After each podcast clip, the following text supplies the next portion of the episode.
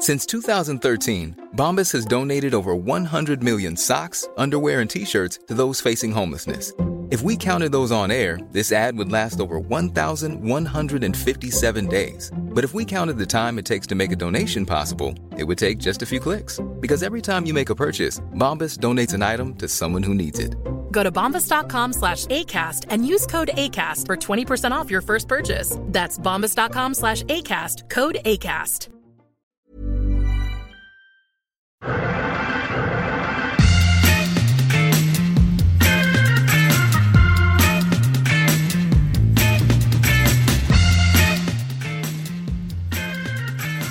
Hello and welcome to another Arsecast Extra, as always, with James from Gunnar Blog. James, good morning to you.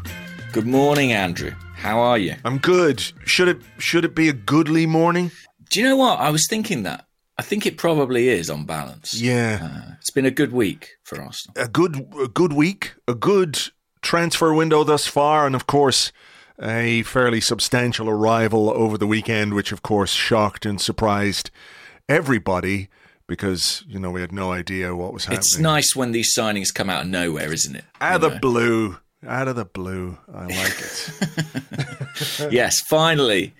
Uh, everyone can breathe a little easier. We have actually signed Declan Rice and Jurrien Timber, lest we forget. Yes. Who, whose announcement, you know, was somewhat overshadowed by the guy who cost more than double his transfer fee, but is still a big signing in his own right. Yeah. I mean, I don't suppose he'd be too uh, worried about that kind of thing, you know? Uh, the job is the job. The fact that we've signed Declan Rice um, and announced it the, the following day, it does overshadow him a little bit, but I don't think he's going to be sitting in, in America right now crying, worried about about how his moment in the sun was uh, was taken by Big Dec. Yeah. They just don't get on from now on. You know, he's forever bearing a grudge. No, I think he'll be okay. And obviously that was the timing. That was the deadline that the club had, right? Was a plane departing uh, to the U S. Well, I mean, that does tend to focus the mind. You know, if you've got mm. travel plans, you need to you need to be in a certain place at a certain time. Um, look, just good to to get it done. And obviously there's plenty to talk about when it comes to Declan Rice, the signing, the fee, what it means and all the rest. But the most important thing that we have to begin with is Declan Rice's foot knuckles, or mm. fuckles, as I so um, carelessly overlooked last week.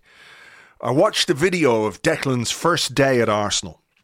Yeah, they're good. I like these. I like the the the way they did it for Jurrien Timber and also for Declan Rice. I think, you know, maybe we can talk about this in, in a little bit. Is is the sort of uh, holistic sounds like a bit of a wanky word, but you know, the involvement of everybody from Edu picking up Timber at the airport, the family getting everybody involved.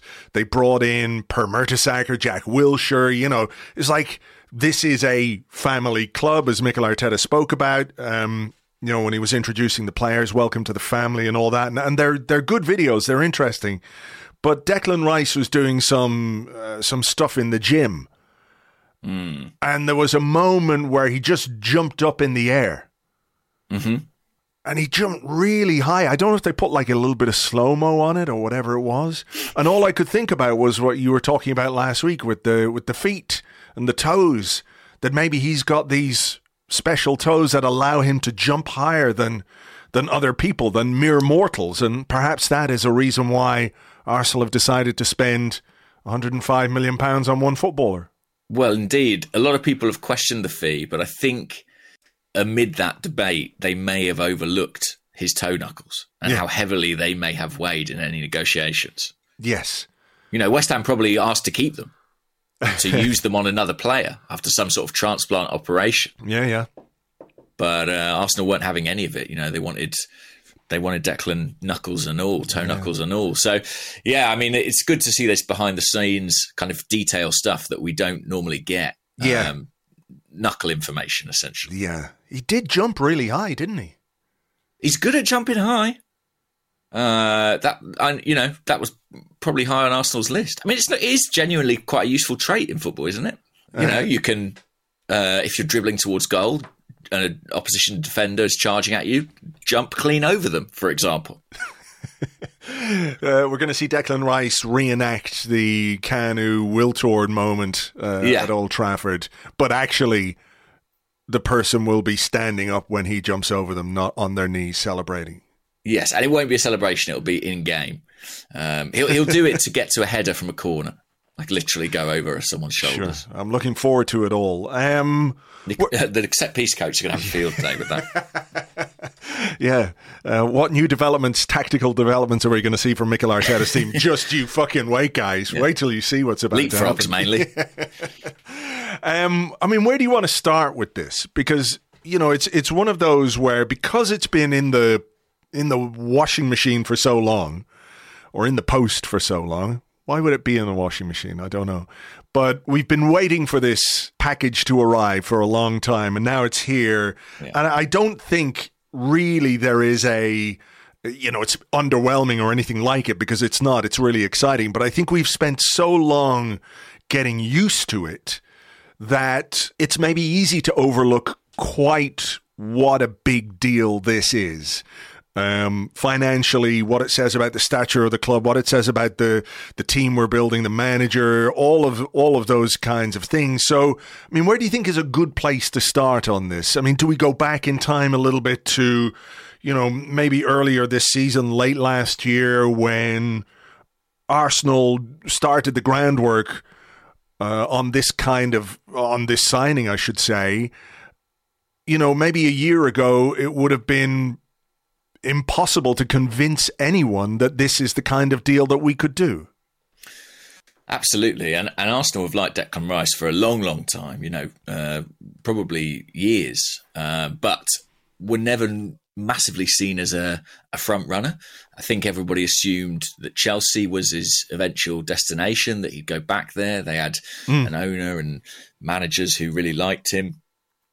And Arsenal, I don't think, was seen as kind of a credible home for Declan Rice. It was really interesting, actually, going back to January when the story broke. I actually had a look over the weekend at some of the replies and some of the tweets and some of the mentions. And there was uh, a mixture of kind of incredulity and annoyance at the link, because people people either thought, well, this is pure P R. You know, we've just missed out on Mudrick. Mm. Um, now we're being fed this guff about Declan Rice, uh, and here we are, you know, a few months later on, and he's sitting there in the Arsenal shirt. I think one of the reasons this is interesting is it, it genuinely puts um, a timeline on how long these big, big deals can be yeah. in the making. You know, if you think about Jude Bellingham, for example, this summer, he's gone to Real Madrid. That was a deal years in the making and years in the wooing. And I think uh, in the case of Declan Rice, you're probably looking at at least around a year in terms of how long Arsenal have been working on this, planning for it, trying to make it happen. Uh, and it just, I, I suppose it, it, it sort of lays bare a little bit the importance of having continuity, a plan, Um, keeping people in position so that they can actually follow through on the strategy. Sure. And yeah, how much work it takes. I mean, it tells you how far we've come that we were able to get this deal done, that he wanted to come here, and that we were able to pay up. It's just a massive signing. I mean, you know, you think about where it sits alongside other signings in Arsenal's recent history. Um, it's right up there, I think, with your Sol Campbell's, perhaps even, you know, your Mesut Ozil's, maybe even your Dennis Bergkamp's, not in terms of necessarily the type of player or quality of player, but I think in terms of the statement that it makes about where we are as a club right now. I think that's, I think that's true, you know, because Arsenal have seen off some big competitors for Declan Rice. Bayern Munich, Manchester City, people might Uh, have some questions about how serious the interest was, but, you know, Manchester City don't bid that amount of money for players just for fun or, or anything like it, you know. Um, mm-hmm. And I do think it is a it's a huge statement about what's happening at the club from top to bottom, right? That there is a a joined up strategy, joined up thinking.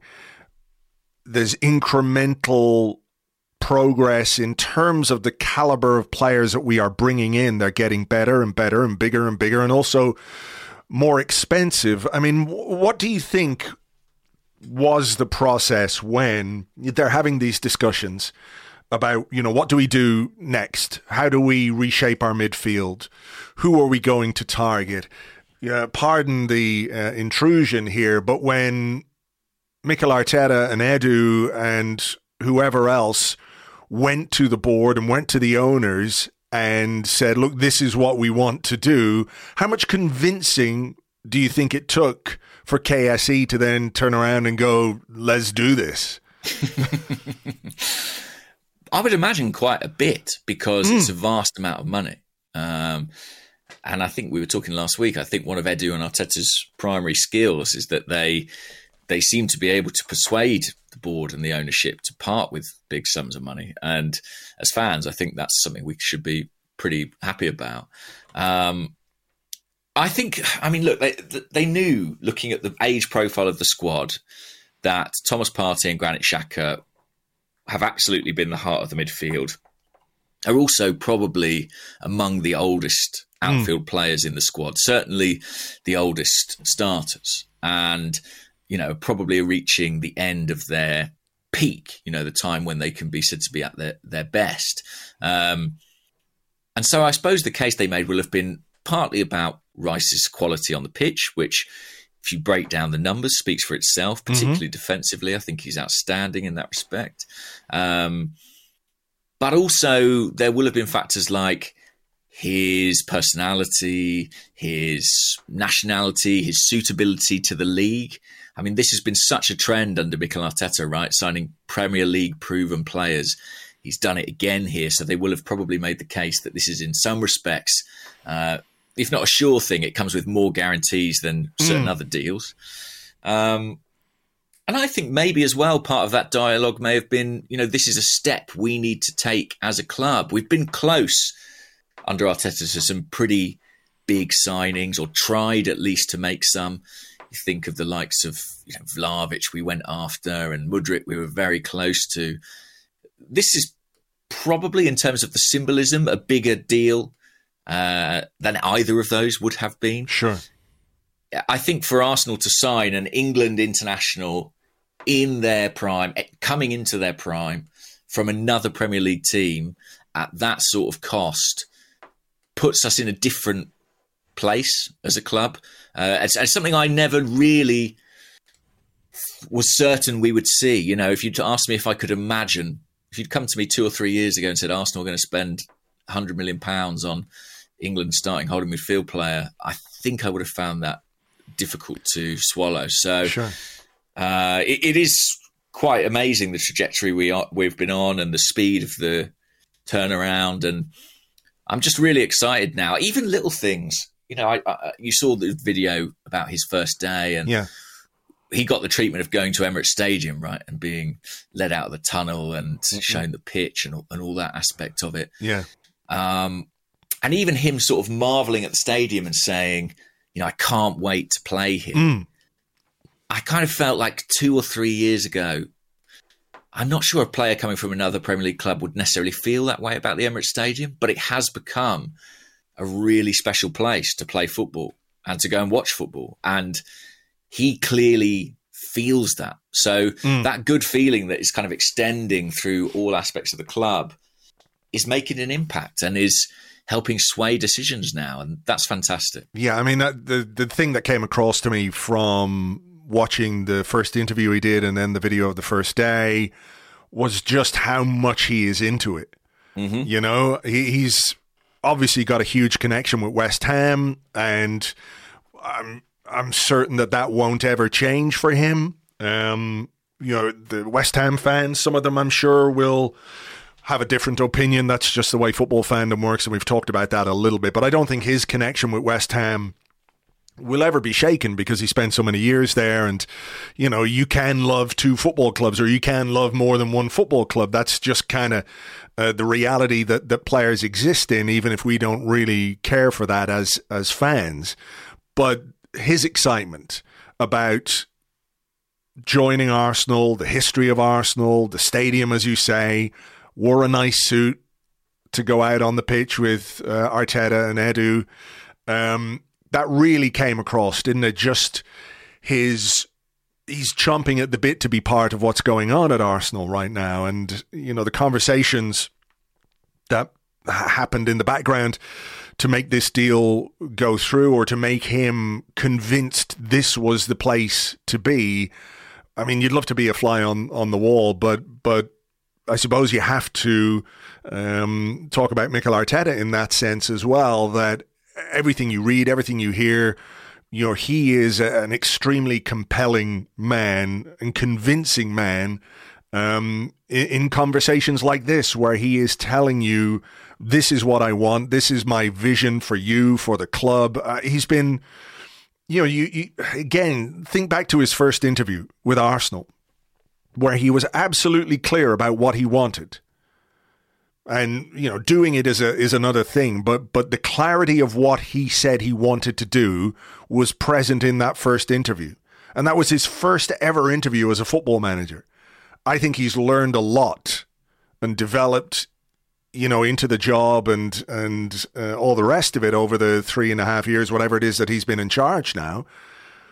But from the very start, that was part of who he was, and I think that aspect of of getting a deal like this done is is important to acknowledge as well. Yeah, I say this with the greatest respect, but he, Mikel Arteta, seems like a man who probably practices those uh, conversations in the car. You know, I, I feel like he never goes into a meeting not quite sure of what he's going to say. And we had a manager for years in Arsene Wenger who many players would arrive at Arsenal and say, "Well, I came here to work with him." Yeah, um, and I think we are starting to see a similar trend emerge with Mikel Arteta. I think that, credit to Edu, to uh, Richard Garlick, to the board, to the owners for getting this deal over the line. Mm. But I think the single biggest factor in it has been Mikel Arteta. And he has been uh, agitating and working on this on, without exaggeration, a daily basis, really, for... Mm. a long time, and and working at both ends of the deal. You know, um, his conversations with the player have been critical, but also internally, as we say, persuading the board, persuading the club to go the extra mile that was required. Um, who knows, maybe even trying to talk Pep out of it. That must have been an interesting conversation between those two uh, about what exactly was going on with Rice. Fuck off. But, yeah, something like that. Fuck off. Something like that. And then in terms of his pitch to the player, I think the the really exciting thing is, look, they did all the things you would expect Arsenal to do for an individual. So there was a massive presentation and dossier of, you know, this is what we think about you as a player. This is why we love you. This is how you fit. This is how you can improve. But there was another part to what Rice was presented with, which was about, and this is where Arsenal are going. Mm. This is where Arsenal are going to be. This is where we project into the future. This is what we're looking to achieve in the next few years. And then it puts the bullet ball in his court. You know, do you want to be part of that? And from the bits and pieces I've heard throughout the process, he very much did. And, and Arsenal had his commitment pretty early on because he was, you know, he was excited. Josh Kroenke would be very happy. Declan Rice was very, very excited. Mm. Um And that's great because it shows you that it's not just about the plan for the individual. It's the thing of, look, look we're going here. Are you on board? Mm. And uh, the fact that he felt he couldn't, you know, let this opportunity pass him by is really encouraging. And I'm just excited now. I'm excited to see him on the pitch. I'm excited for the next uh, the next steps, really, and and seeing. You know, we, we've all read everywhere that he's sort of integral to the Arteta tactical puzzle. Yeah. Well, now I want to see that start to sort of piece together on the pitch. Yeah, I mean, we talked about this a bit, you know, over the last couple of weeks, is the the fact that he was the the cornerstone of this transfer window, mm-hmm. that the, so much depended on him. Um, I think you said last week or the week before that, like, if you don't get Declan Rice, what do you do? Where do you go? You obviously have to pivot to something else, but there isn't really another Declan Rice out there at this moment in time, you know, available no. on the market, style of player, caliber of player, um, you know, all all of the factors that that uh, we've mentioned. It was so important to get this done. And I think it's one of those that when the deal, or the interest, I should say, became public knowledge, whatever it was six months ago, right? I think that adds another layer to to the whole thing.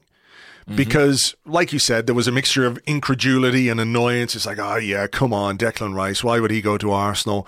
You know, Arsenal couldn't afford him. Arsenal won't be attractive to him. All of those things. And you can understand why people had doubts. It's not that. But this this whole thing playing out in public the way it did and becoming more and more intense and acute as time went on, there was a, there's an element of pressure on the club, on the manager, on Edu, on the owners, to get this deal across the line, because we've missed out on a couple of key targets in the last couple of windows where it just hasn't quite gone the way we wanted, and we've reacted well enough, that's fine. But something like this, if it's if it's in the ether for so long and you don't get it done, I think it would reflect, it would cause a lot of questions, wouldn't it? Um, you know, we... we We can talk positively about the perception of Arsenal now that Declan Rice is across the line, uh, and what it says about us and what it says about the manager, what it says about the direction and all that. But if you hadn't got it done, it's sort of like a, a crack in the facade, if you like. Yes, I, I know what you mean. I think one of the sort of outstanding um, outstanding points on kind of the checklist of, you know, what have we achieved? Where are we going? Uh, was, you know, can we pull off the mega deal? Mm. Um, uh, and I think we have shown that we can now. It, it's, I agree with you about it being public. It's one of the reasons I always sort of slightly laugh when people say, oh, the club are just leaking their transfer targets again, mm. because in in most cases, that is not something a club would want to do, um, because it, it does, you know, make things a little bit more difficult at times, and certainly invites competition. If, if Arsenal had lost out on Declan Rice to Man City, I don't think that would have been quite as damning as some might suggest, just because it's Man City and we have to be realistic about what we're up against and competing with sometimes. But the fact that we did complete it in spite of competition from City is nonetheless massive. You know, I, I think, I think had it not gone our way, uh, we, there's a certain, you know, we would have had to slightly shrug our shoulders and say, well, it's City, what can you do? The fact that it has gone our way feels pretty significant. And can I ask you, you know, something about that? Sorry. Yeah, of course. Just, of course. Just to sort of, um, because, you know, we, we had a conversation on here a few weeks ago when the City interest became public, right? Mm-hmm. And would it be fair to say that we, not we're anxious, but, you know, you, you, you face the reality of who City are, what they do, um, how successful they are, and, and you have to take into account that it could be a very, very attractive move for Declan Rice. And I think that's basically what we said. Like, if he chooses to go there, you know, what can you do? Because they've got this track record and you're almost guaranteed trophies and all that kind of stuff. Yeah. But maybe I'm misremembering here, but it feels to me anyway like City's circling of Declan Rice faded away pretty quickly. Do you think that was because he was absolutely committed to joining Arsenal, absolutely convinced that this was the right move despite interest from Manchester City? Well, uh, yeah, I mean, my understanding is that when City were in dialogue with West Ham, West Ham were kind of telling them, well, you might be wasting your time because from what we hear, he's going to Arsenal. Um, and that's his preference. Now, City may have interpreted that as a negotiation tactic. You know, mm. they might have just said, well, that's, you know, it could have been a way of West Ham just trying to make sure they put a really tasty offer in. Uh, but West Ham, throughout this process, and you've seen this, you know, there's various like West Ham I T K folk online who've, who've followed the same narrative. But it, it is correct that throughout these negotiations, negotiations, sorry, with all clubs, West Ham have been firmly of the belief that Declan Rice's preference was Arsenal. Mm. And I, I, I know that City's interest faded away. I personally think that they didn't get the assurances they needed from Declan Rice. I think if Declan Rice had said, it's City, I'm one hundred percent committed to it, then I think City would have felt, well, we can get a deal done with West Ham. Um, but when it became clear that the player's preference was for Arsenal, it became a one-horse race. And it's interesting, Arsenal came in pretty high with that one oh five offer. And I think that was probably partly informed by where Man City had come in and wanting to take them out of the competition. And it worked as well. That's an important thing to say. I mean, Arsenal behaved in a pretty emphatic way. They didn't come in, you know, I read stories of Arsenal lowballing West Ham here and there. Well, maybe so on the first offer, but by the time they came in at one oh five, they were coming in well above their previous offer, well above what City had done. And it was effectively a number that closed the deal. I know there was another mm. week, ten days, maybe even more of sort of finalising it. But from that point on, no one had an answer to it. And, you know, that was big boy stuff for Arsenal to come down and put that amount of money on the table. Um, and it was, you know, we, we talk about acting like a big club. Well, that's absolutely what Arsenal did in that instance. Let's talk about the fee for a minute then, because, you know, wh- yeah. while we're in this ballpark, you know, one hundred million pounds for a footballer, it's a transfer record for a uh, an English slash Irish player. Um, you know, one hundred five million with add-ons, five million add-ons. Maybe they get all of that, or, or maybe they don't. It's worth saying it's only ten point five million per toe knuckle, if you want to break it down. Well, I mean, that's a bargain. That is yeah. a bargain, you know, for... When you look at it like that. Yeah. For for a guy with, with fuckles like his, um, it's uh, it's it's really good value. But how do you view it? You know, th- I suppose when you step back from it objectively, it's like, it's absurd. It's a ludicrous amount of money. But within the context of football, it's it's more understandable. Um, I said this in the, the podcast we did on, on Patreon, the New Player podcast, but also in the in the blog yesterday. So if five years ago, Liverpool are paying seventy-five million pounds for Virgil van Dijk, who was a twenty-six-year-old Dutch international, Arsenal paying one hundred million pounds for Declan Rice in twenty twenty-three, who's a twenty-four-year-old England international, you know, it, you can't always put deals side by side. But I do think there are some parallels between these two deals. And I think in that context, it's it makes a lot more sense. Mm. Yeah. And I, you know, I gather there's some inflation happening in the world mm. right now. Uh, by the way, I'm I'm certain it wasn't intended, but the way uh, you said Dutch then, uh, really, there was a like, it really looked, sounded like you were looking down your nose at the people of the Netherlands. My, if I, I, a twenty-six-year-old Dutch international. My apologies. I did not uh, mean to throw any shade at the good people of the Netherlands. I just, I just was trying to emphasize yeah. the point I was making about no, you know I- the English, the English tags.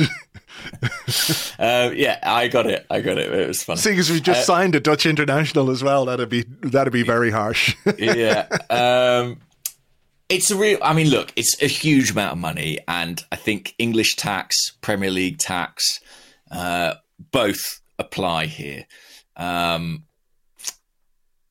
and bear in mind as well, a competitor was involved. You know, if, mm. if Man City don't get involved for Declan Rice, do we end up paying a lower fee? I, I would imagine so. Not by twenty or thirty million, but maybe by ten million or so. Um, mm. I would think. Or, you know, but West Ham were quite insistent about that one hundred number. So sure, maybe we would have had to get there in the end. I think what's interesting about this number and this player is I think it's going to be quite hard to assess him by it.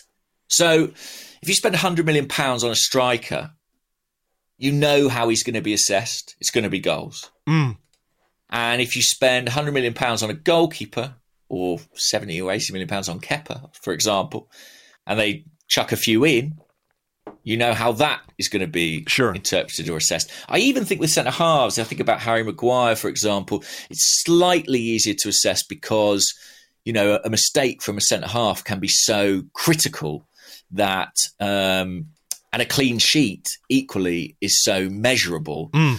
that there's a kind of a clear sort of metric system for that. For a, for a central midfield player, uh, uh, and one who's not expected to contribute, you know, fifteen goal and assists every year, I think it's genuinely going to be quite hard to measure. And to be honest, that may be a good thing for Declan Rice, because it probably is an overpay of some description, and he's not going to have it round his neck in the way I think certain players who operate in other positions might. I don't know if that makes any sense. It does, yeah. I mean, I don't think the fee, he doesn't strike me as the kind of guy who's going to be uh, fretting about the amount of money that Arsenal paid for him.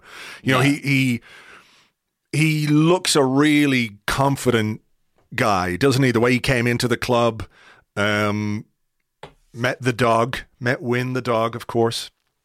Yeah. Um, it's brilliant, isn't it? All these footballers who just, uh, you know, they come in, they're talking, and, they're, uh, and then it's like, oh, Win!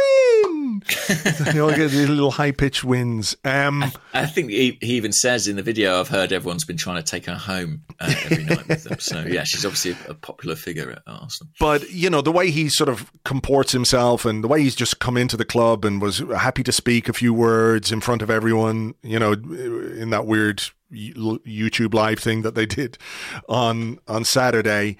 Uh, I don't think the fee is going to really bother him. But I do think, I do, I do know what you're saying about that, but I also think that it will be easy to see his impact if he makes the kind of impact that we hope he can, you know? Well, wh- where I was going with it was to say that given the type of player he is and given the position he plays, I honestly think the success of the signing will probably be weighed in trophies. Mm. Um, I think people will look at this five-year contract and say, well, what do Ars- what do Arsenal achieve within that five years? And that will be how we'd sort of figure out if the ends justify the means. Um, and I, I, I think that's going to be fascinating because it is such a big signing. And also, I think we have to be honest and say that the big signings in Arsenal's history have not always been the best signings in Arsenal's history. Mm. Um, we've paid a lot of money over the years uh, for players like Alexandre Lacazette or Nicola Pepe. Um, I think even the sort of long-term success of club record signings like Jose Reyes or Andreas Shavin are open to serious debate. Mm-hmm. Um, You know, De- Dennis Bergkamp obviously came in and was a, a, a massive success. And I think Mesut Ozil, certainly for the first part of his time at Arsenal, was. But then that, you know, faded pretty dramatically. But yeah, I think big expenditure does not guarantee a return um, necessarily, or a return that's kind of in line with the spending. So that that's going to be really interesting to see. I, I think there are lots of reasons that Declan Rice does feel like more of a sure thing for reasons that we've talked about. But um, at that level of money, you never quite know. No, no, uh, it is it is a huge expenditure. And the only thing I suppose that gives me, not the only thing, but the thing that gives me uh, relative comfort with it is the fact that, that uh, this signing is part of a very clear strategy.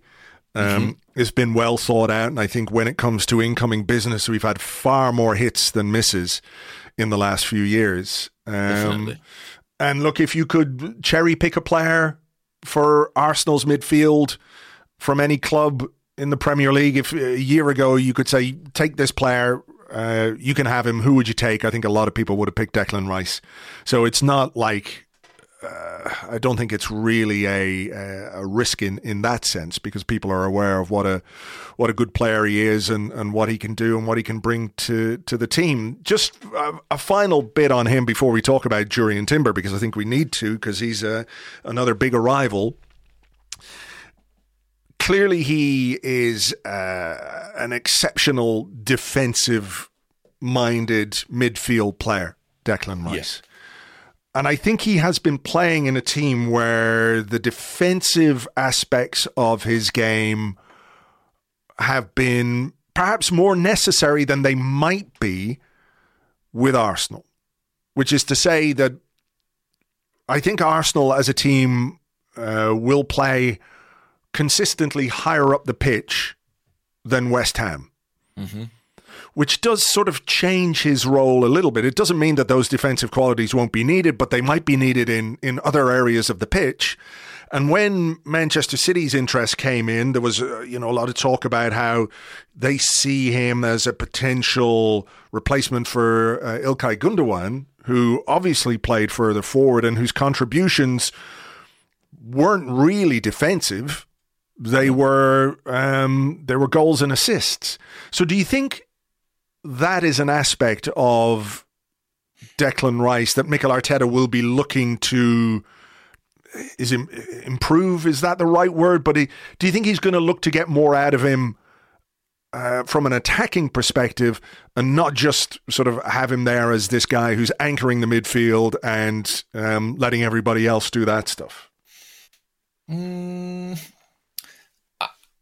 I actually don't think that. I, I agree with you that he absolutely has that capability and that potential. And I could have seen him going to City and being a true box-to-box player um, and probably scoring, you know, eight goals a season or something like that. I mean, he scored plenty of goals for West Ham last year, um, playing next to Tom Suchek, who did tend to sort of sit a bit more and doesn't really have the athletic capability of getting box-to-box like Rice does. But I think it's interesting. On in that Declan Rice unveiling video, we've seen that moment where Arteta, Edu, and Rice are on the pitch together, and yeah. um, Edu goes, "Oh, this could be a midfield," and Arteta's like, "Yeah, yeah, left, right," meaning left Edu, right me, and then Declan in the middle, and they, and they sort of say, "You can do all the defending," like as a little joke. And I'm not saying that's quite how it will be in the Arsenal first team, but I do think that. I, my gut feeling is that they will have looked at his attributes and said, "Look, you're a fantastic footballer. You can do a lot of things, but you can probably be the best in this position at the base." And as much as Arsenal are a team who control possession, when you look at the way we play and the way we may be playing next season, you know, we've talked about having a front five previously, but if you make one of those midfielders Kai Havertz, is probably more a front five than mm. ever before. Saka, uh, Odegaard, Jesus, Havertz, Martinelli. It's effectively, you know, five forwards on the pitch. I think Declan Rice will be absolutely critical at providing the balance and meaning that when Arsenal lose the ball and transitions happen, he can snuff them out, close the spaces down, and just help Arsenal retain control in those situations. So, mm. it, it, but I take your point. Like it, it could go either way. My gut feeling is that they'll say to him, "Look, this is what we need from you um, to just help us sure. establish and keep that control." But that's not to say that we won't ever see him driving forward and getting in the box, because you know, that's part of his game, and that ability to carry the ball through the midfield is something that I think is really going to get fans off their feet uh, next season. Yeah, yeah. I'm really looking forward to seeing him play and see him turn out. And I like the addition of another big guy as yeah. well, I have to say. Like, we lost some physical presence with, with Granit Xhaka. Um, Kai Havertz coming in, if he plays in that position, adds a couple of inches. He's a bit taller than Granit Xhaka, and you know he is, uh, I think, the uh, joint tallest player at the club with William Saliba, six foot four. We've added six foot. Is he six six one? Maybe a little bit more. Declan Rice. This is a big team. It is a big team, you know, and I think that's part of Arteta's strategy is is to combine technicality with physicality. Definitely, and all I would say is look how big City and Liverpool have got. Um, that is what's required, mm. I think, almost now. Um, and yeah, it, it, listen, we've we've all got these questions about how exactly it's going to work on the pitch, and uh, I just can't wait to find out. And nor it seems, uh, can he? Yes. Um, maybe we'll get a, a first glimpse of him this week. Um, mm-hmm. The game against M L S All-Stars, I think, is is it like Wednesday night, middle of the night here? Yeah, early Thursday morning, exactly. Um, so, yeah, it's uh, I think it's about one thirty a.m. in the U K on, on the Thursday. Okay. Uh, but he, he'll only really... have been with the team for a few days, so yeah, maybe the who, who knows what his involvement may be. But you know, I gather he turned up in great shape, and he'd been on a training camp, hadn't he? Um, was that, was that, what was that? I mean, he, did I? I saw pictures of him with who's the guy at um, A C Milan, Rafael Leao, is Leao, that? Yeah. yeah, and Bruno Fernandes. Yeah, it's increasingly common, isn't it, that that players will. You know, use their summer at the end of their holidays to do these kind of uh, boot camps to get themselves back in shape for pre-season. Um, Not like fish and chips and pints in the past. Yeah, it's, it's come a long way, hasn't yeah, it? just a bit, just a bit. Um, let's talk a little bit about Jurrien Timber. I know that this is a player that you're very excited about. I, I, I really like the the profile of this player. Mm. Um. He talked about his versatility being a good thing. He can play centre half. He can play right back. He talked about playing in midfield as well, that that's something that he can do and he's comfortable doing. Whether or not we ever see that, we'll have to wait and see. But a really, really astute signing from, from Ajax to sort of bolster the right-hand side of our defence. I think it says a lot, doesn't it? You you you always see these welcome videos. You very rarely see a football player get a goodbye video from the club that they're leaving, which tells you the esteem in which he was held at Ajax. Yeah, very, very well thought of, and you know, came through the ranks there um, to become an integral first team player, playing from a really young age as well. That's that's such a thread, isn't it, through these Arteta signings? Yeah. Guys who've accumulated a vast amount of experience uh, at a young age. Uh, and it's certainly true with the three guys we've brought in this summer. Um, I, I'm really excited about this player. I think he adds depth, quality, Champions League experience, which is something we don't mm. have a ton of among some of our players. Um, I think...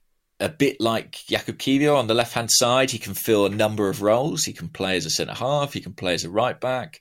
Both Kivior and Timber in their careers have played in midfield a bit too. Um, so yeah, he, he can be he can be the solution to a lot of problems. And you know, for us to be spending that much money on a player who...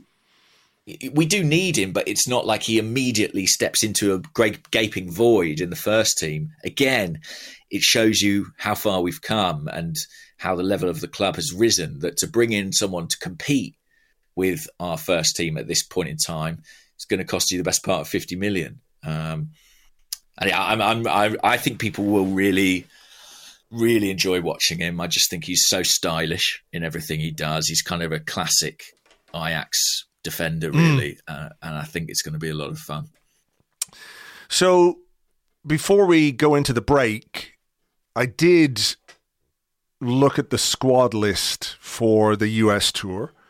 Yeah. It is a very senior squad when you look at it. The only, in inverted commas, academy player is um, Armario Cozier-Dubery. That's right. And the- I presume that's partly because... Reece Nelson's not made the yeah, trip. Yeah, exactly. So he's sort of like a backup for um, for Bukayo Saka in a way. And I I see, you know, there's a couple of goalkeepers there. Alex Runerson is included, um, Karl Hein included. But it's twenty-nine players minus Smith Rowe, minus Thomas Partey, minus Reece Nelson, as you've mentioned, uh, minus Cedric, minus Lokonga, minus Pepe. Uh, maybe there's one more as well that I'm missing, but it's a big squad, and yeah. it's it's probably a bit too big. So while we've all been waiting and anticipating these arrivals in Timber and Rice, the focus now, I think, for, for Edu has to be on trimming the fat a little bit, right? For sure. that is the next step for Arsenal. And what, what a luxury, you have to say, to be able to focus on that, having landed three of your top targets. Um, but at some stage, those books need to be rebalanced a bit. Uh, and I think certainly if there are to be any further arrivals, which I don't think is a, a, a given at all, but if that were to happen, I think there's got to be money brought into the club. Granit Xhaka has gone um, for, in the end, uh, a reasonable fee.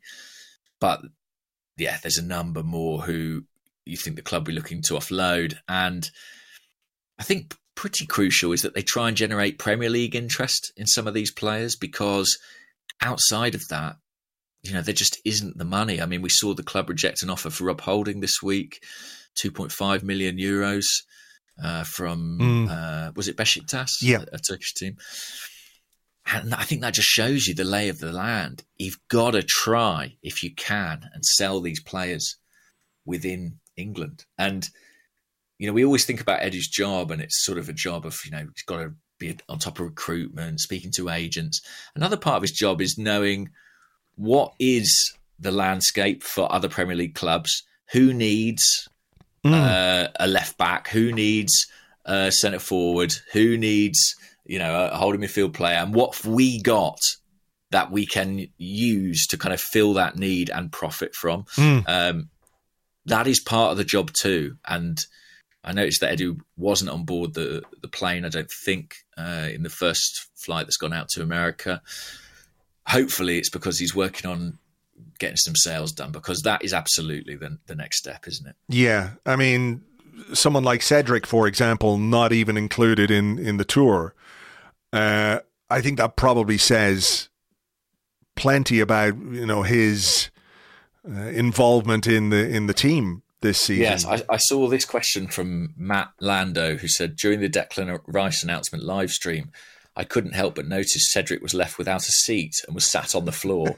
Is this a metaphor for his position within the squad? That was quite Perhaps. funny. um, yeah, I mean, yeah. I think, I, look, I mean, the, the, the fact is, right, that this is a tour and we all take preseason the way we want to take preseason, but there is an element of, right, the, the hard work begins now.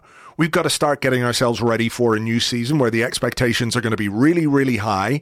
So you want to work with the players who you're going to work with throughout the season. And if somebody's not going to be part of that, it's maybe a little bit ruthless to just leave them behind. But they don't really, if they don't have a future at the football club, if they're not going to be involved, you know, it's it's it's the best thing to do, no? Yeah, I think so. I mean, on the same... on the other side of the coin, it's interesting to see who has been taken on tour, you know. Uh, it's interesting that Balogun, for example, is absolutely still with the first-team squad. Uh, Marquinhos, uh, Austin Trusty mm. is with the group. Um, so it's interesting that, you know, I think if you're among that touring party, the door can't be entirely closed to you. True.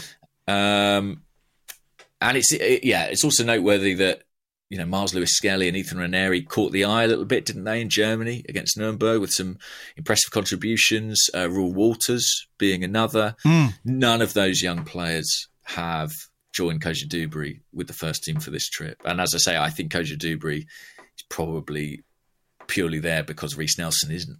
Yeah. Um, so Arteta, he does take these tours very seriously. You know, it was a it was significant last summer when he didn't take Charlie Patino with him. Um, And yet again, he's shown a kind of a sternness, a seriousness about this preseason tour. And yeah. rightly so, because... No, I agree, yeah. I think it's maybe a little overlooked quite how important the preseason tour was for Arsenal last summer, and what a good platform it provided for the start to our season. We found our team, our mm. first eleven, during that preseason tour. Yep. Yeah. That's true, and we need more than the first eleven uh, this time around, as as we've true. said many times. And, you know, it does look as if, even with some departures, that this is a much more uh, rounded and deep squad uh, that hopefully will be able to compete over uh, all the competitions we're playing in. Um, right, should we take a break? I think we should. We should. We should. We'll take a little break. We'll come back and do your questions and more in part two right after this. Let's do this!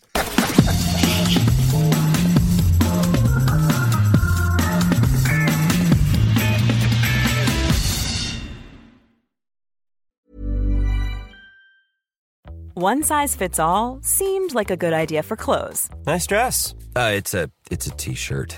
Until you tried it on. Same goes for your healthcare. That's why United Healthcare offers a variety of flexible, budget-friendly coverage for medical, vision, dental, and more. So whether you're between jobs, coming off a parent's plan, or even missed open enrollment, you can find the plan that fits you best. Find out more about United Healthcare coverage at U H one dot com. That's U H one dot com. There's never been a faster or easier way to start your weight loss journey than with PlushCare. PlushCare accepts most insurance plans and gives you online access to board-certified physicians who can prescribe F D A-approved weight loss medications like Wegovy and Zepbound for those who qualify. Take charge of your health and speak with a board-certified physician about a weight loss plan that's right for you. Get started today at PlushCare.com slash weight loss. That's PlushCare.com slash weight loss. PlushCare.com slash weight loss. It's a brand new year, and what better time to get going with that online store you've been thinking of? Those "I was there when Arsenal actually scored a goal" t-shirts would fly off the shelves right now. And to get yourself up and running, you need Shopify. Shopify is the global commerce platform that helps you sell at every stage of your business. From the launch your online shop stage to the first real-life store stage, all the way through to the did we hit a million orders stage? Shopify is there to help you grow.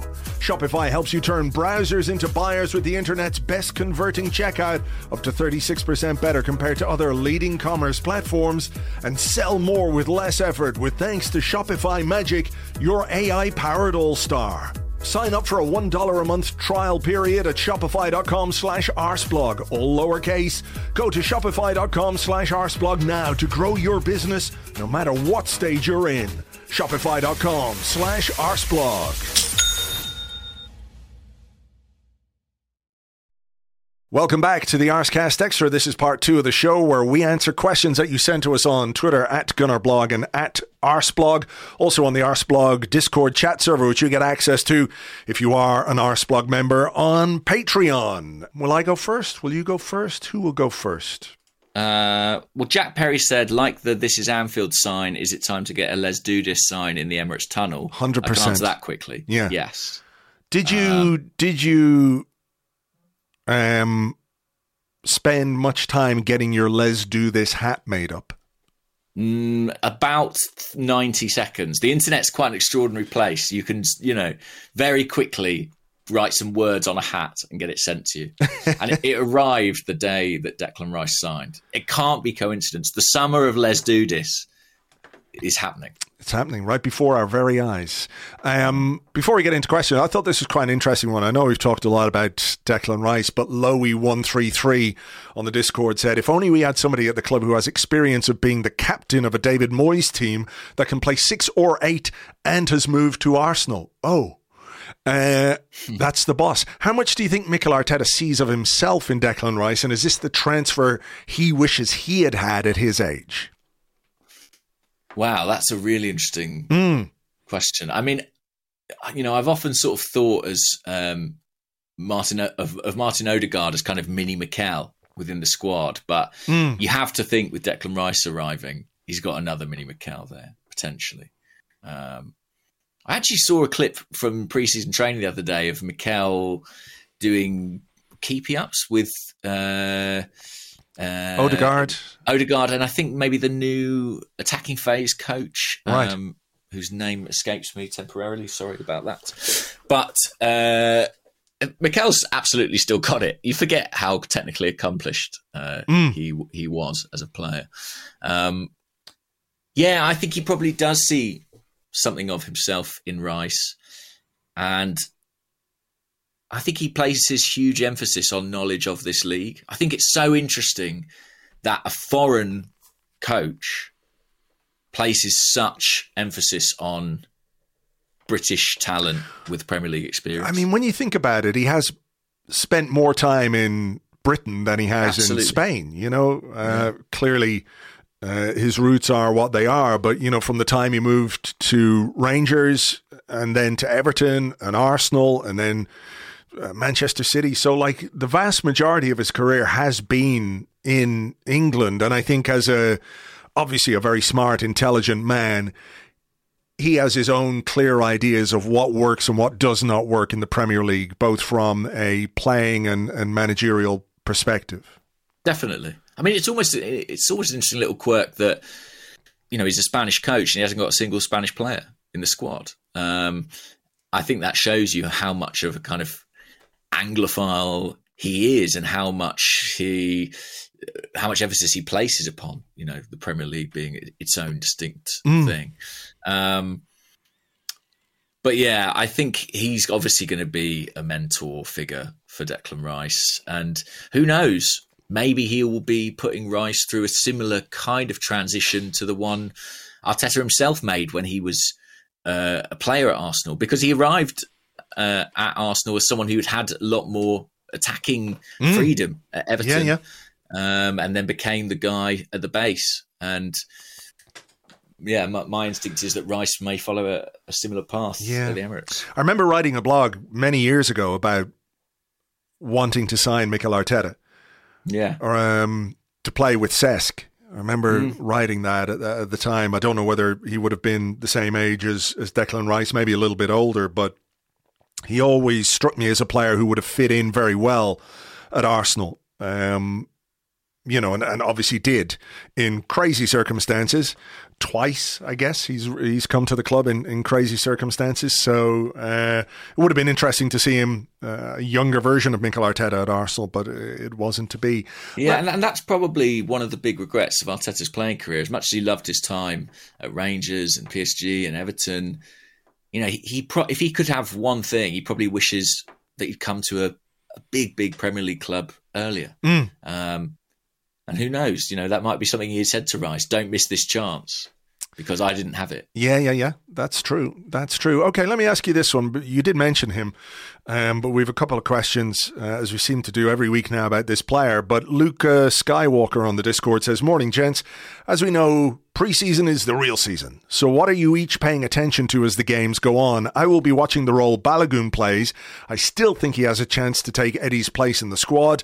And Count Swagula on the Discord as well says, do you think our owners being American might affect the thinking around Balogun's long-term future, given that he is tipped to become a top star for the U S national team and very marketable? I thought that was a really interesting question, actually, Count Swagula. What mm. about um, Balogun's Americanness and us being an American-owned club? And mm. would that have any say in our strategy around him? You know, I think Matt Turner, for example, his Americanness was not the reason he was signed. I think it was genuinely he was scouted by the goalkeeping department and they really liked him. Um, but someone like Austin Trusty, I think it is relevant that he is American and we are American-owned. That's not to say he's not a good player, but I think it was part of why he arrived at the club. Um, mm. K S C sort of looking to kind of join the dots between their different uh, sporting enterprises. And well, it, it, so it's tempting to think it could have some sway until you remember that this is Mikel Arteta we're talking about, and ultimately it's his first-team squad, and he will probably insist on absolute authority about those footballing decisions. So I don't think he'll be f- for turning if he decides, you know, he wants Eddie and Balogun's got to go. Mm. But listen, it's interesting. Balogun is on the tour. Um, I saw Fabrizio Romano saying he's on the list for Inter Milan potentially now, who look like negotiations with Romelu Lukaku have broken down. Um, that would be interesting. But he's got his chance to impress Arteta. And yeah. to be fair to him, he's spent the last twelve months taking chances and impressing people. So I don't think we can rule it out. No, I don't think so either. It is an opportunity for player and manager, I guess. I mean, this is a different version of Fowler and Balogun, right? Mm-hmm. This is a, a, a more mature guy, a guy who's been out on loan, a guy who's appears to be anyway quite single-minded or, or certainly has clarity about what he wants to do with his career. Mm-hmm. Um, and we know that Mikel Arteta is a very demanding coach and manager and, and will drive his player. So if he gets that kind of response from Balogun, who knows? Um, interest from Inter Milan is nice, I guess, but what can they pay? How much can they pay for Balogun? You talked about selling players and, and needing to sell players in England. Ideally. You know? Um, and there's the, the, the two edges or the two sides of that coin, that if Balogun does depart, I think there'll be a lot more... I mean, I don't think people will like it per se, but I think people would prefer if we got uh, money from a foreign club and he went there rather than get a little bit more money and for him to stay in England, you know? So yeah, and, and, and you know, one of the things I like about Italy as a destination is they're very open to that sort of buyback, sell on. Mm. You know, you get a lot of that in Serie A, and I think that could be valuable in, yeah. in a deal for Balogun. Is, there any, is there anything else in terms of pre-season that you're... you're looking out for? I mean, obviously, we're keen to see that midfield triumvirate of, of Rice, Havertz and Odegaard to see how that operates. But are there other things maybe on the the back burner that you're going to keep an eye on? Or is it just a case of like, oh, well, we'll see what happens and uh, see what we can see from, from what Mikel Arteta does? No, there's lots I'm curious about. I mean, I think the left eight position generally, uh, Leo Trossard started there. Uh, in Germany, mm. uh, albeit, you know, there weren't a great deal of alternatives available to Arteta at that time. So curious to see what happens there. We know Havertz is principally the plan there, but will he be bedded in from the start? Will he go for someone who's, you know, more bedded into the squad? We shall see. Uh, I'm curious to see if we see more of Kiwior at left back. Yeah. I just think it's an interesting development, something we saw towards the end of last season. And, you know, with Kieran Tierney's future in still continuing doubt, potentially, I'm intrigued to see if we see a bit more of that. Um, mm. Balogun, obviously, is a, a big one, as you mentioned. Um, and, I, yeah, it's a shame about Reece Nelson being injured, just because having given him the new contract, I was kind of curious to see exactly how he was deployed and yeah. what exactly we've got on our hands there. Um, mm.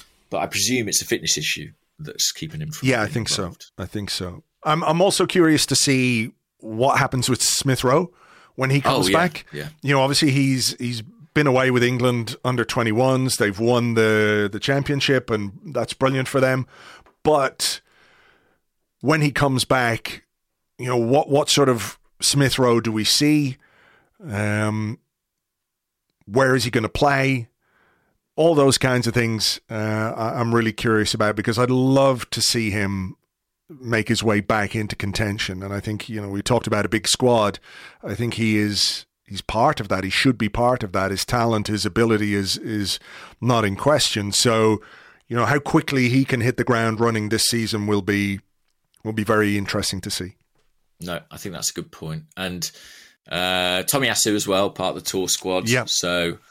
yeah, would love to see, like, you know, how he's faring, how he's getting on. He's our Swiss Army knife, basically, yeah. uh, as a defender. So, um, yeah.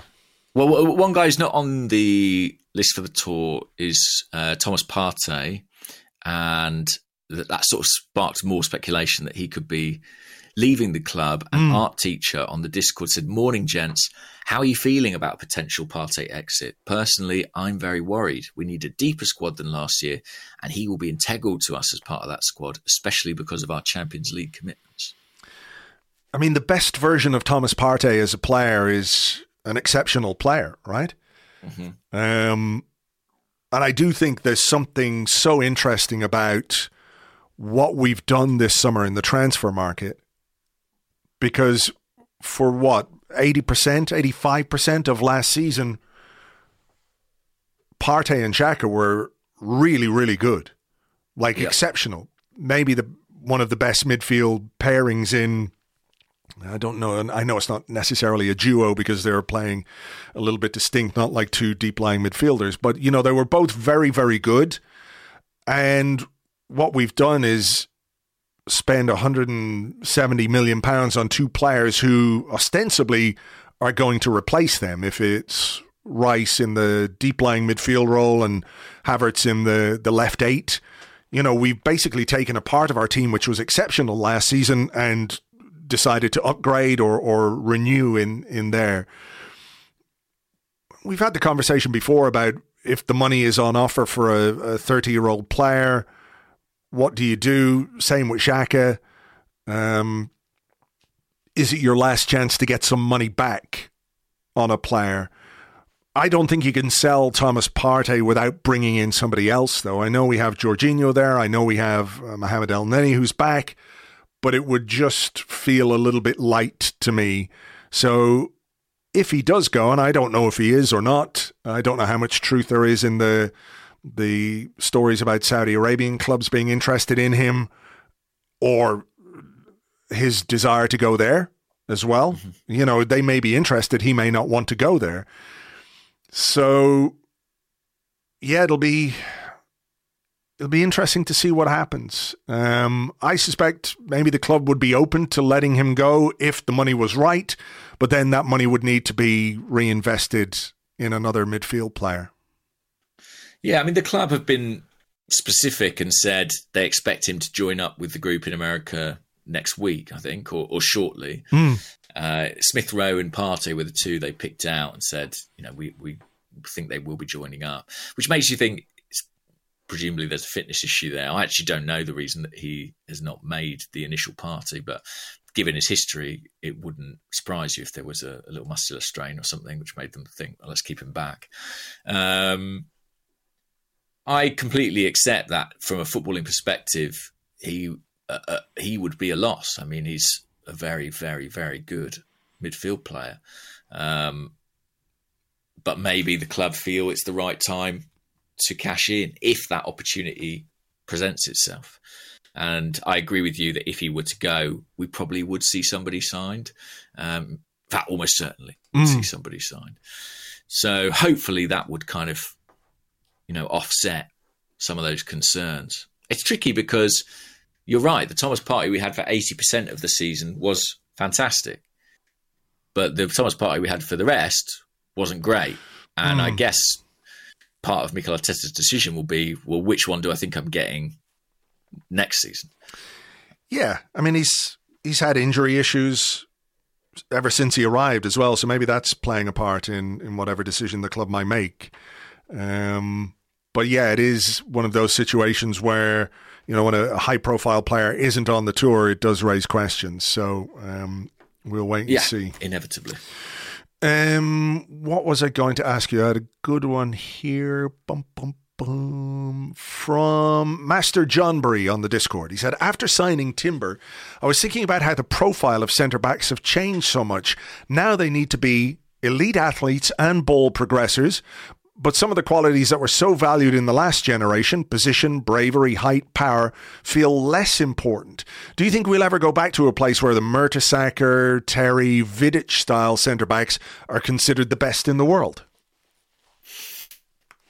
I think often the guys who are the very best in the world sort of combine both of those skill sets. I mean, you know, you could look at Gabriel and Saliba and see them through the prism of being traditional centre halves. They're both six foot plus. They're mm. broadly built. They're very, very powerful, but they also have this technical aspect to their game, which elevates them beyond being just that. Um, I think there are defenders, central defenders who are more slightly built, you know, Timber would be one, Lisandro Martinez, an, an obvious example of another. Mm.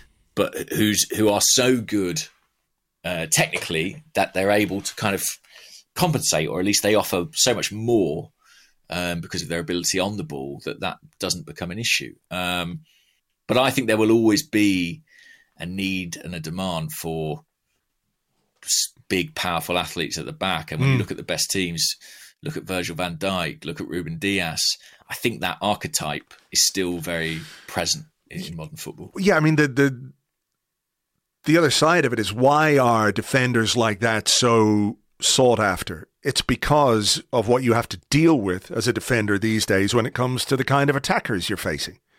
Right, yeah. You know what I mean? You, you've got guys, I mean, someone like, I know Erling Haaland is a bit of a freak, right? Um, But you've got attackers who are good in the air, who are quick, who are strong. You know, you you face so many different challenges from the opposition that you have to be multifaceted. And I think the best defenders are going to be the ones who can deal with the most uh, challenges that the opposition throw at them. And somebody like Saliba, I think, is the perfect example of that. Physically strong, tall, fast, great on the ball, good in the air, good tackler. You know, you have to have all those skills. I don't think you can be just like brave and position yourself well if you can't combine that with all the other attributes that you need as a centre half. So I don't think there's any going back, if that makes sense. I just think it's part of the uh, the way football evolves and the way um, players in certain positions have to evolve to to cope with the demands of football.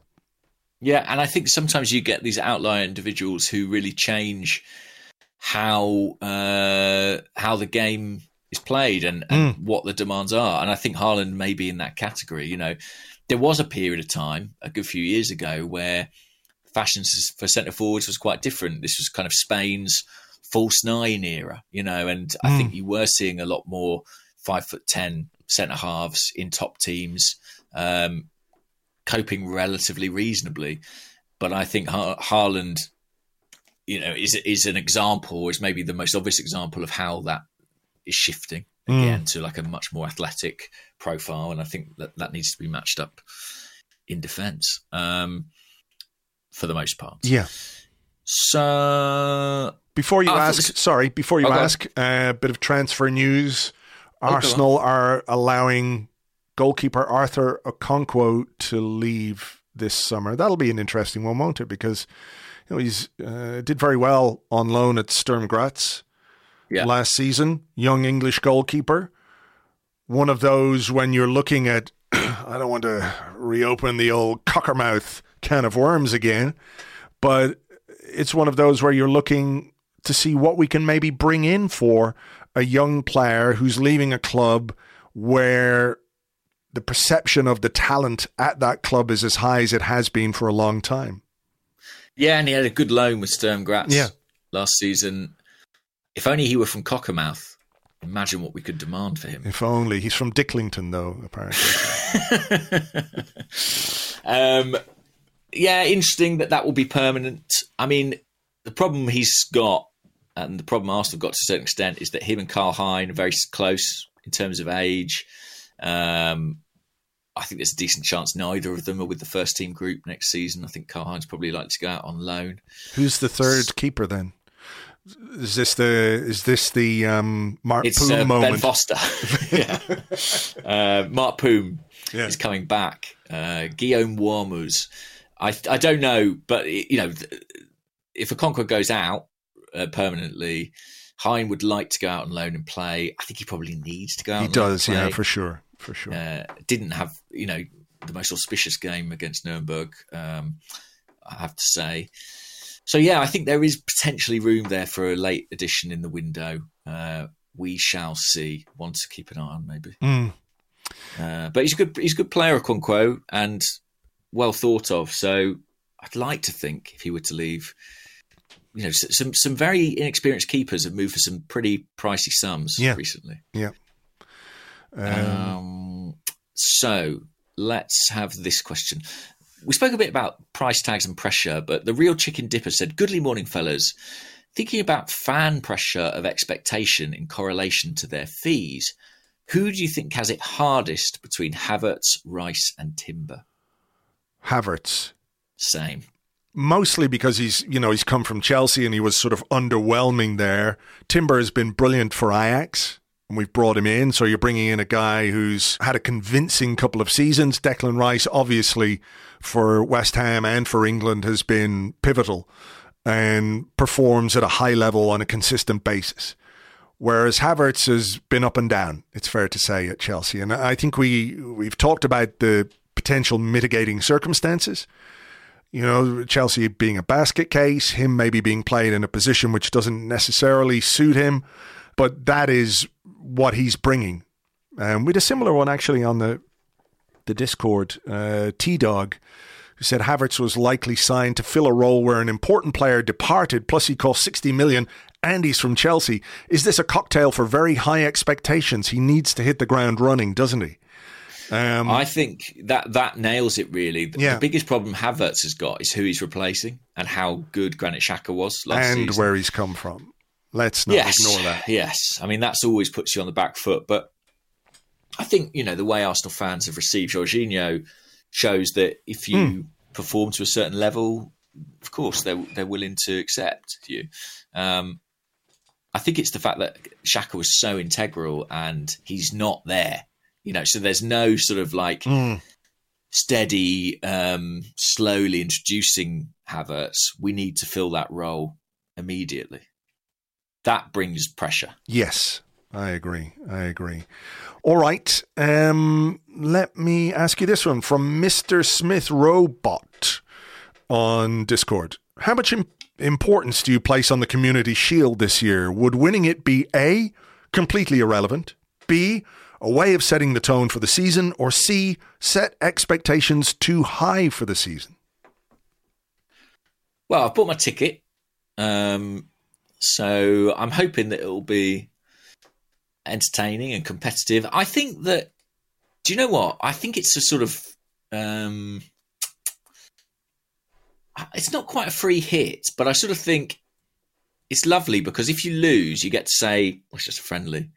And if you win, as a manager, you can use that to say, look, you've gone out and beaten the champions. Let's make that a benchmark. Mm. Um, I suppose if you're beaten heavily, that would be pretty dispiriting. Uh, but you have always got the get out of, listen, that's a warm up. The real season starts next week. Yeah, I, I, I think it. I think it will have weight this year. I remember the years when we were going for the title every year, seemingly against Man United. And those Community Shield games, they could get feisty. I remember Francis Jeffers getting sent off. That's right, yeah. Who did um, he kick? Was it? Yeah. And I think maybe that was the start of the Invincible season. Not one hundred percent sure on that. I think Jeffers left shortly afterwards to Charlton. Mm. We ended up winning the league the following year. Someone may correct me. But I, I seem to remember that those games did feel like they mattered. He kicked Phil they, Neville. Bill I mean, Neville. Who could blame him? Probably his finest moment mm-hmm. in an Arsenal shirt. It is, yeah. Didn't, um, didn't kick him hard enough. I think, yeah, I, I think that it will. You know, if it's if it's Man City against Wigan, say, because they won the F A Cup last year, it's kind of like, well, you know, it's just a curtain raiser. But when it's the two teams that finished first and second, how can it not offer some sort of benchmark mm. for what's to come? Yeah, I think I, that's fair. I think there'll be a lot of eyes on it, and I think. I think it will matter, and I think Mikel Arteta will play it like it matters. Oh, for sure. For sure. We were in the Community Shield before as well, weren't we? We won. We beat Liverpool. Yeah. Uh, but, I, you know, I remember that Arsene sometimes would make five changes at half-time, or I don't think Mikel will approach it quite like that. I think he'll he'll play to win it. Yeah, I think so.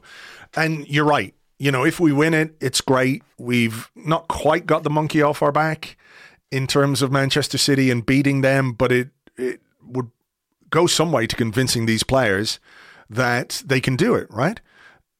And if you lose, it doesn't matter because it's just a fucking friendly and nobody cares. Um, That's certainly how we'll be framing. Yeah, exactly. That's how I'll uh, do it anyway. Um, slightly different question here. Henry Powell on the Discord said, a huge week for Arsenal, but I'd like to touch on a slightly different topic. We saw Dele Alli's interview with Gary Neville last week. Firstly, what were your thoughts? Secondly, do you think enough is done by the clubs and governing bodies to protect the mental well-being of players? Well, I I didn't watch it, I have to say. Um, I you know read about it. Obviously, read the, the headlines and the story mm. and, and everything else, but I you know I couldn't really couldn't watch it. Um, based on what I'd read, I just didn't want to. You know, that's um, absolutely fair enough. I think. It, it sounds horrendous. Um, is enough done? I mean, I suppose what it tells you, right, is that underneath every football jersey is an actual person, a human being. And there is a pantomime ele- element to football fandom and villainry and all that kind of stuff. And down the years, because of who he played for, because of you know, the way he carried himself at times, he was very much a pantomime villain, wasn't he? Or, a, you know, a figure of uh, hatred, I guess. But yeah, you, you are reminded that you just don't know what's going on with people or what they've been through or, you know, why or how things in their life might inform the way that they behave on the pitch, you know? Um, Absolutely, yeah. So, yeah, it was obviously what he's been through is, is horrendous, and, and all you can do is wish him all the best for the future. And I think he, I mean, the, the other sort of aspect of this is the fact that he did the interview because he was going to be outed by the tabloids. Yeah. Which is, you know, so grim, and tabloid culture, British tabloid culture in particular, is just so noxious and yet so part of the media life, if that makes sense, that it is a horrendous invasion of, of him and other people and the way that these um, publications behave. And yet it's sort of just, I won't say accepted, but people view it as part and parcel of, of the way these publications operate. Um, and they're criticized for it, but they still do it and they continue to do it. And it's horrendous. It's horrible. Um, so he had to get out in front of it. And he, he obviously did. As for clubs and governing bodies doing more for players and doing more for their mental health, I guess there is still an element of stigma to it, isn't there? In the, in the dressing room or in, in the game itself. But the more people like Dele Alli and others speak up about the the struggles that they've had. I remember Per Mertesacker talking about it uh, very openly. The more people talk about it, the more other players will be willing to open up.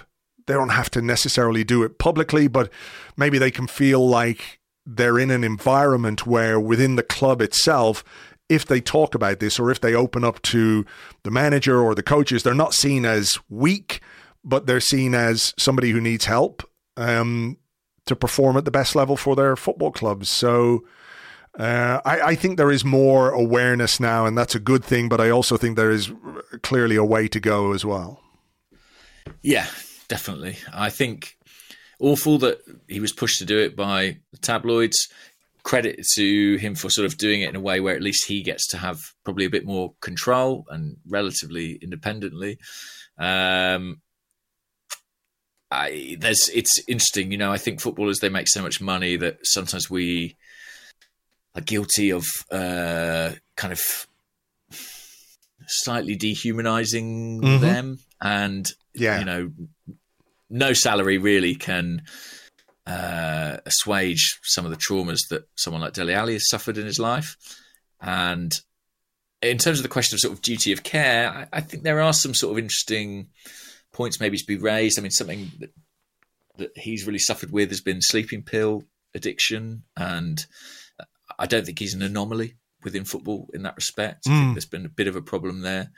Um, I'm sure clubs are attentive to this stuff, but maybe there are ways, you know, they could provide uh, more education or, or more testing or things like that to help players. I don't know. Hopefully some good can come out of this, and and some of those steps can be taken, because yeah. it's a shame to see. Listen, I'm no fan of Dele Alli, and I, I think it has to be possible for us to kind of retain the pantomime um, partiality of being a football fan, and at the same time recognise that these are real people with real problems. I think we basically, as fans, have to be mature enough to be able to kind of hold and balance those two things. Yeah.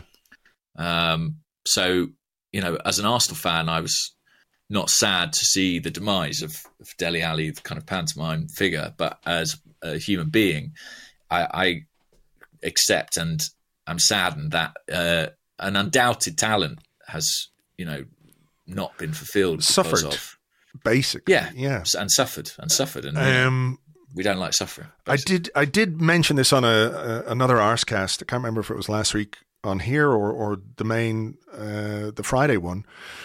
But there was a great podcast on Training Ground Guru. I don't know if you had a chance to listen to it. With oh, a, no, I haven't. With yet. a guy called Des Fahy. uh, who was like basically the head of, uh, I'm just going to get his uh, full title up here, but basically he was in charge of strength and development or, or for the academy. Let me see. Boom, boom, boom. Uh, Desiree, Training Ground Guru podcast. I get this up here. Um, yeah, he was head of sports medicine and athletic development at the Arsenal Academy from twenty thirteen to twenty twenty-one.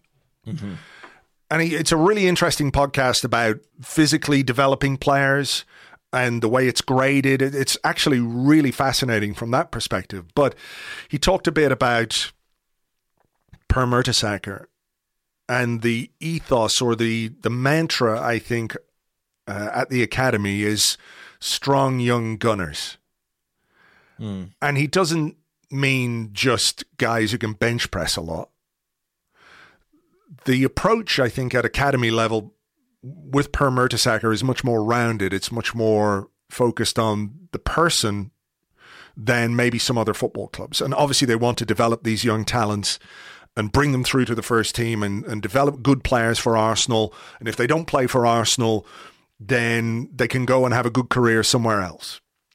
But I think there's also an approach whereby they are able to cope with the things that life throws at you in a in a better way also. So strong about dealing with difficult situations and all that kind of stuff. So that kind of approach appears to be more baked in at Arsenal, um, which is really interesting to think about, you know. Um Because a lot of these young players won't make it.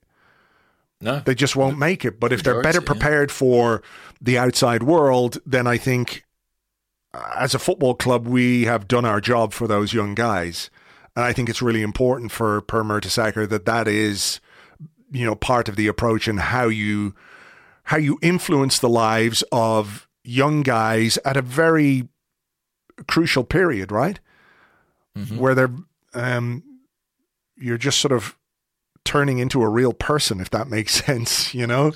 Um, if you think back to your own time as a teenager, you know, you could think of decisions that you made where maybe you could have gone down a different path, maybe ended up in a different place than where you are right now, you know? Um, so being self-aware and being conscious of the decisions that you make and how they can affect your life is is just so important.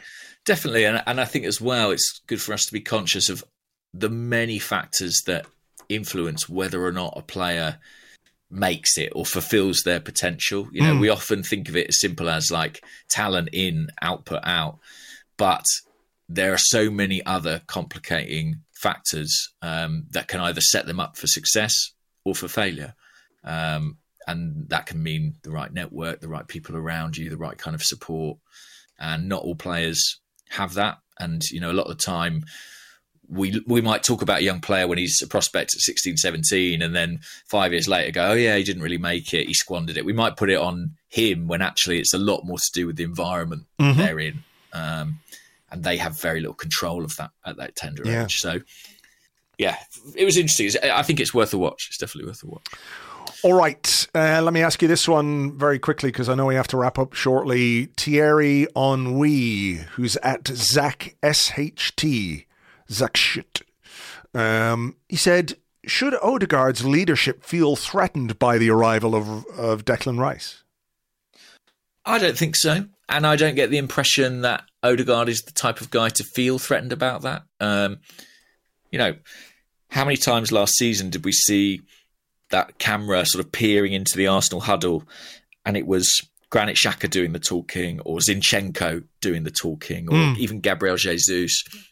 Um, I think there is a more kind of uh, shared attitude towards leadership within the group. And I think Declan Rice will probably become part of that pretty quickly. Mm. What do you think? Yeah, I, I again... in all the discussion we had in the in the first half of the show about Declan Rice, we didn't talk too much about his leadership qualities. No. And, you know, how much that might have played a part in our desire to bring him in. Uh, but I think it is absolutely uh, a big factor. If you're losing someone like Xhaka, then you do need to um, to sort of find a way to replace that amount of dressing room personality and uh, players will step up and other people will develop in, in that sense. But he is obviously sees himself anyway. You, you get this uh, the sense that he sees himself as a leader, as a captain. He's been captain of West Ham, big personality, confident guy. He's coming in. I don't think he'll be. Uh, don't think he's coming in to sort of take over or anything like that. But I think Arteta likes players with that kind of personality because they will take responsibility on the pitch. You know, yeah. The two things go hand in hand.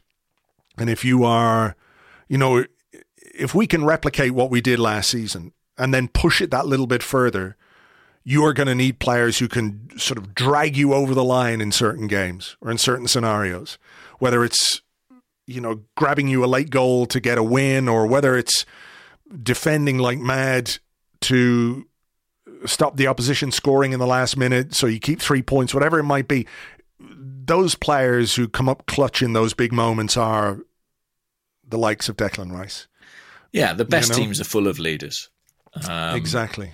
And Arsenal are, are headed in that direction. You know, they've got a lot of people now within the squad who have worn the armband or are wearing the armband internationally. Mm. Um, I don't think that's coincidence. I don't think so.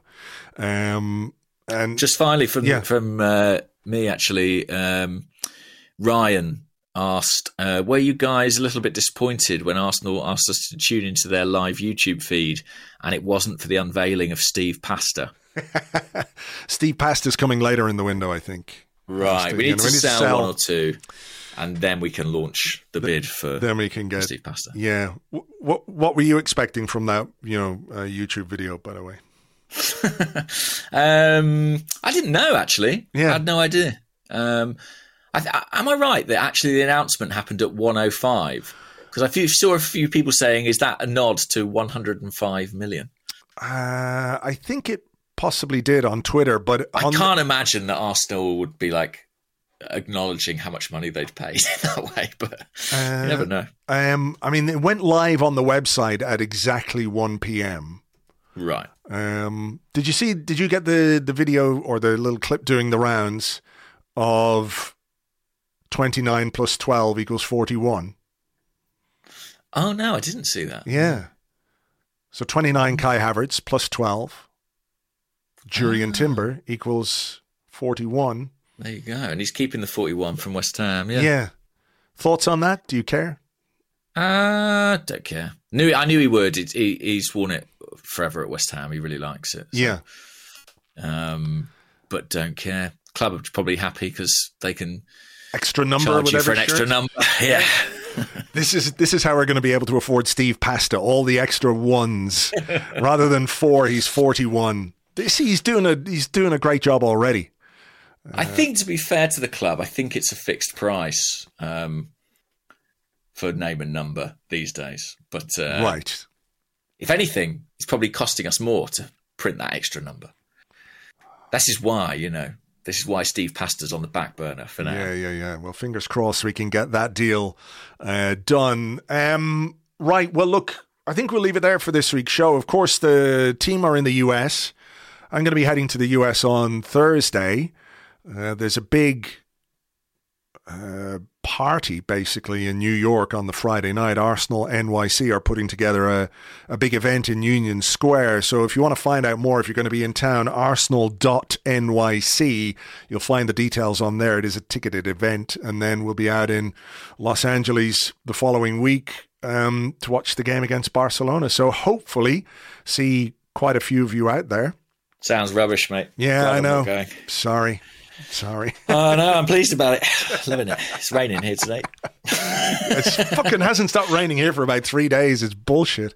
This is the worst uh, of your life. That, that's going to be great fun. That's going to be awesome. So, will we be doing the podcast? What? From you'll, you'll be in the States next week. I'll be in the States next week. So, we'll chat off air about when exactly we can we can get it recorded, but we'll do it from the States, yes. Um, cool. And we will uh, keep you up to date, of course. The blog will keep going. The news will keep going. Um, and we'll do some updates um, over on Patreon as well. Um, do some bits and bobs uh, for Patreon. So, yeah, should be good. And, of course, uh, Elliot from Arsenal Vision will be out there. Tim is going to be out there. Andrew Allen is going to be out there. So, uh, I think we're doing a thing on the is it though Tuesday before the Barcelona game in L A? There's an event, um, and we're doing a bit of a thing with maybe a couple of the Invincibles. So that could be quite good. That'd be awesome. That'd be quite good. But so I'm going to the dentist that day, just looking at my diary. So oh, it's kind of like, you know, who's really winning here? I'm not sure. uh, well, I wish you all the best uh, as a dentist. Surely not. Everyone always wants me to lose teeth, right? Good things happen. Maybe you just need more teeth. Have you thought about that? Just what, get, get like, more in so I've got more, more to lose? Well, that's just a good idea. Just get more in. Be like Mega Klopp. You know what I mean? I'm going to need more in if I lose any more. Yeah, so, yeah, yeah. yeah. All we'll right. See. Okay, well, listen, thank you guys, as always, uh, for listening. Hope you enjoyed the show. Take it easy. We'll have more for you later in the week, and we will catch you on the next one. Bye-bye.